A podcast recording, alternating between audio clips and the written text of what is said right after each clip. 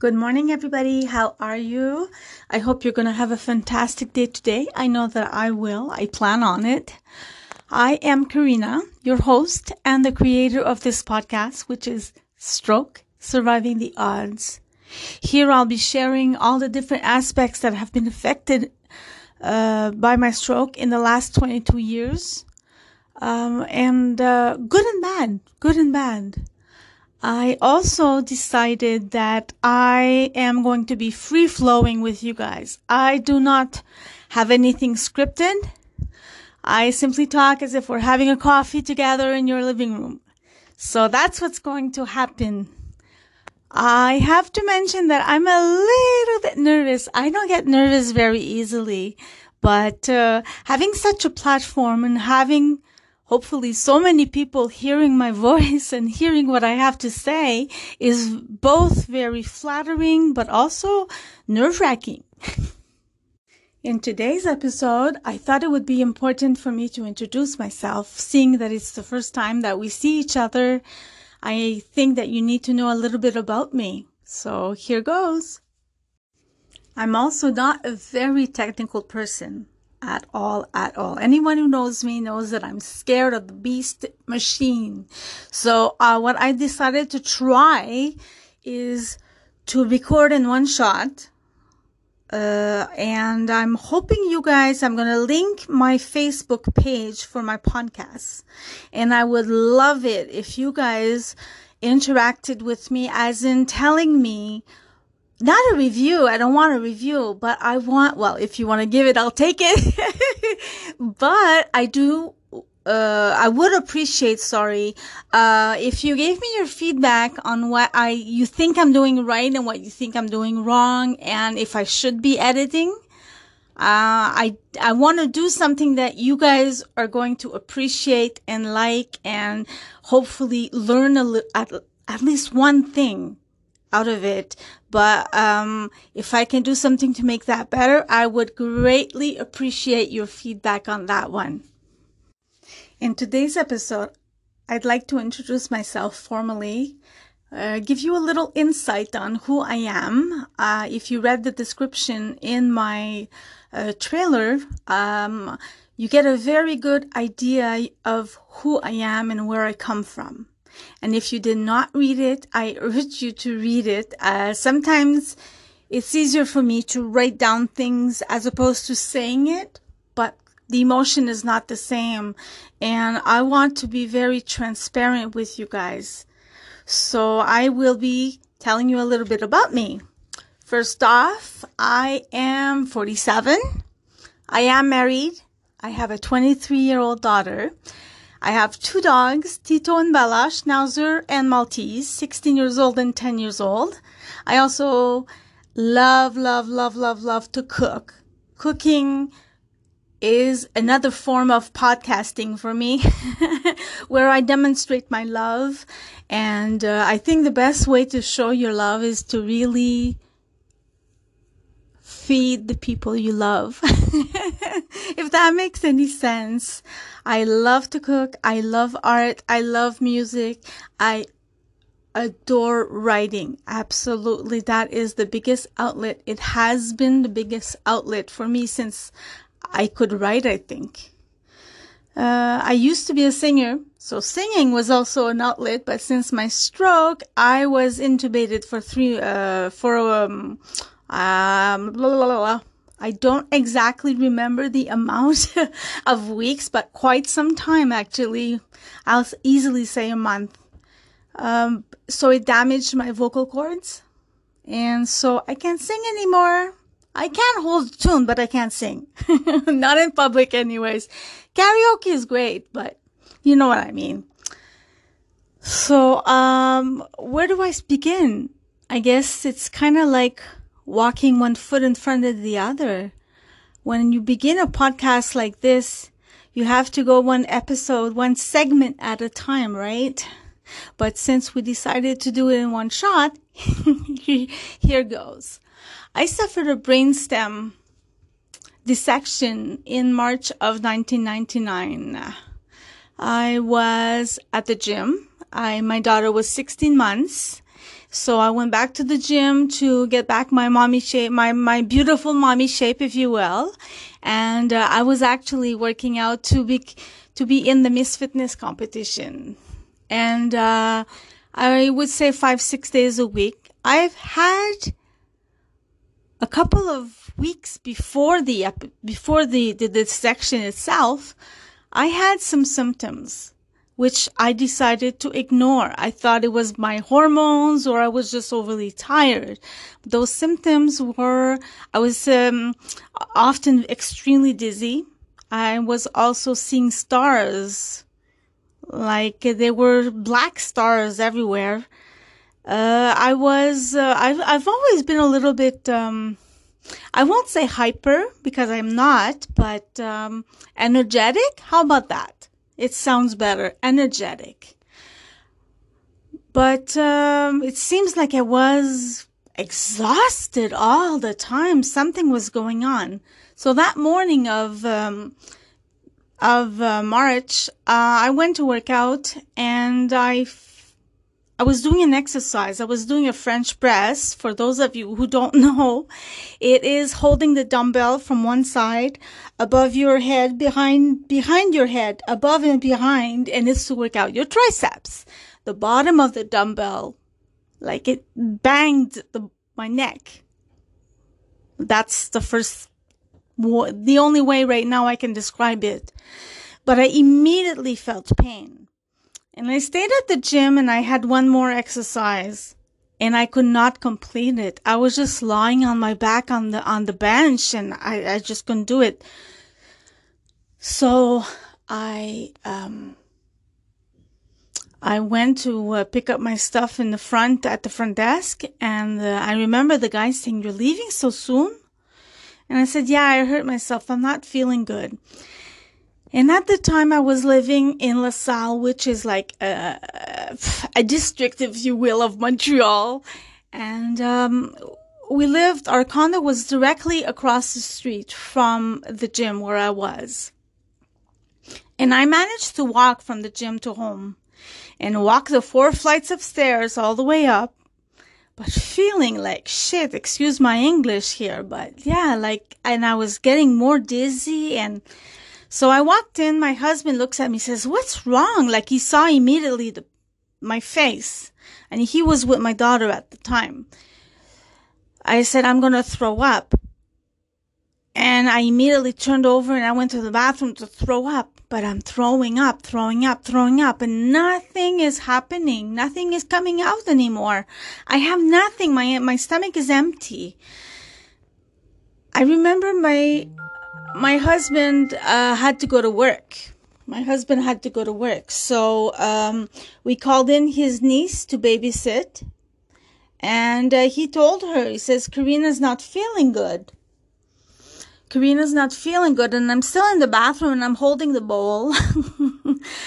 and um, I'm actually lying on the floor in the bathroom waiting for the next throw up to come up. Again, nada. So I asked my niece, she was 16 herself at the time. And I asked, I said, can you bring me to bed and wake me up in 30 minutes? And I'm holding the walls as she's, um, as she, excuse me, my phone is ringing and it's distracting. Sorry about that. So I'm holding the walls to go to the bedroom and I tell her to wake me up in 30 minutes that I'll sleep it off. So I'm lying in the bed. I can see, I can see the ceiling, I can see the shapes in front of me. And I can hear, I can hear her say, Uncle Peter, I can't wake up Karina. Her eyes are open, she's got foam at the mouth, but I can't wake her up. Poor kid, she must have been like freaking traumatized. Oh, I feel so bad. anyways, um, so can you believe it? I heard his voice on the phone freaking out and saying, Nula, call 911. And I'm drifting. And that's the last thing I hear. The next thing I wake up in my eyes, I can't talk. I can't say nothing. But I can hear my mother-in-law was at the house. My brother-in-law was at the house waiting for 911 to not leave Nola by herself. And I could hear them like, Karina, Karina, wake up, wake up. I can't talk. I, even if I wanted to, nothing. I wasn't saying a word. Ça marche pas. Nothing happened. Silence. And I drift back.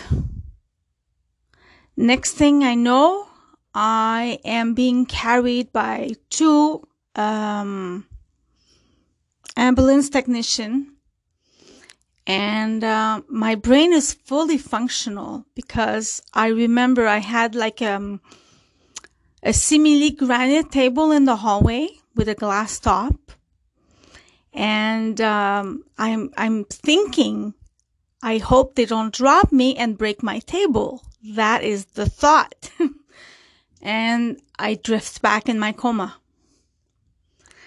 and. Uh, I don't know how the guys brought me all the way four flights of stairs. I would have been scared shitless anyway, so it's a good thing that I was out. and these episodes of waking, like uh, drifting in and out of coma, like it was like a sound, sound sleep. It was like the best sleep I've ever had. And I had the privilege and the chance to wake up. Fuck. I just couldn't talk. Sava bye bye. And at this point, I can't move anyways if I wanted to. So, uh, so they bring me to the hospital in LaSalle. I don't know what happened because I was completely comatose at that moment. They trans they couldn't treat me or they didn't have the necessary professionals maybe to check me out and figure out what was wrong with me. So they transferred me to Verdun Hospital and over there, again, I'm drifting in and out. I'm lying in like a, not an operating table, but how that I'm in a trauma room, okay? And the nurses are turning me from on my back. And one nurse is cutting my clothes. And again, I'm thinking, not my good Lulu pants. But anyways, I am thinking that, guys.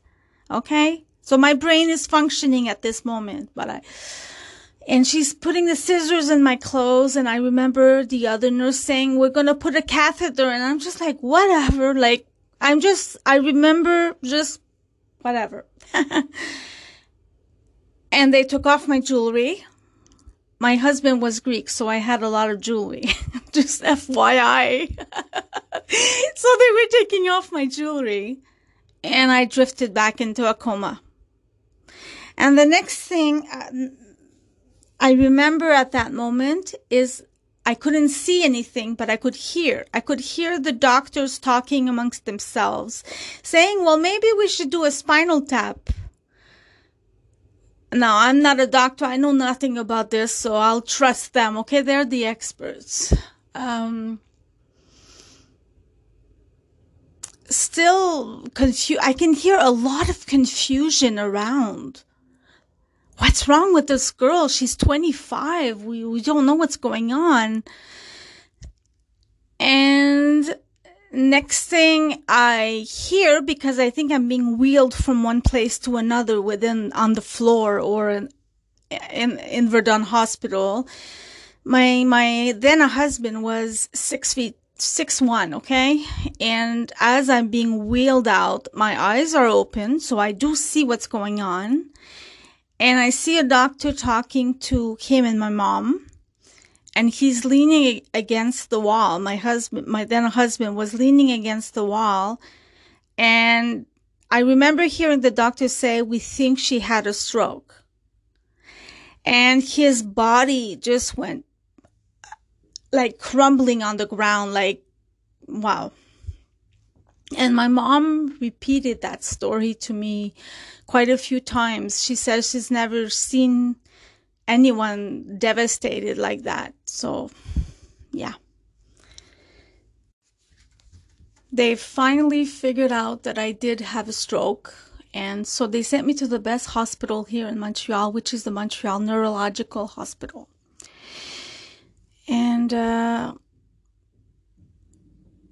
a lot of people are asking me, but you must have been scared at that time to be able to see, to be able to hear, but you can't move and you can't talk. And my answer has always been, always, it was peaceful. I, I can't say that I was scared. It was peaceful. I told you before that it felt like I had a very good sleep, right? But, um, that's the way I can describe it. So I was in the ICU for exactly a month and four days.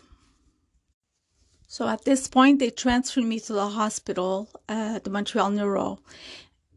And I'm lying on my bed behind the curtains in ICU. And I hear two doctors, I see above my head, and I hear two doctors say, we are going to help you breathe. We're going to intubate you um, because you're having a hard time. And what the conversation I did hear about that is that they were saying she has a hard time. Look at her. Apparently, when you're gasping for air, your shoulder, your your your bodies on either side are like squeezing the air out of your lungs. Basically, they're like pumping the lungs I couldn't do it anymore. And one of the doctors said, Karina, if you understand, blink once. If you, you know, if you don't, blink two. So I blinked once. I understood. Again, my brain is working. So that's what went on apparently because I drifted back in La La Land. So it's four days I've been in ICU. I don't have behind the curtains. I don't have a, a lot of recollection of what went on over there. But they transferred me in one of those rooms in the ICU, uh, those private rooms in ICU. And um, as they're wheeling me, my tongue is sticking out as if I want to do, like I want to stick out my tongue to faire une grimace, you know? and my tongue is stuck there, like out, sticking out. Like it was like I can just imagine the image is fucking scary. Excuse my language again.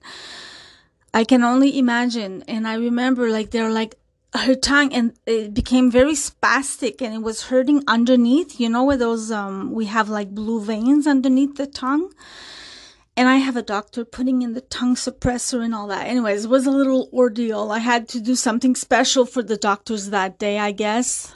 And um, they put the tongue back in, which is very funny, funny to say. But anyways, um, and now I'm in room M.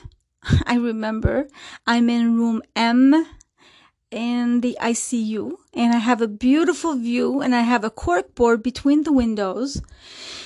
And my mom had brought some pictures from home, my wedding pictures and my daughter's pictures.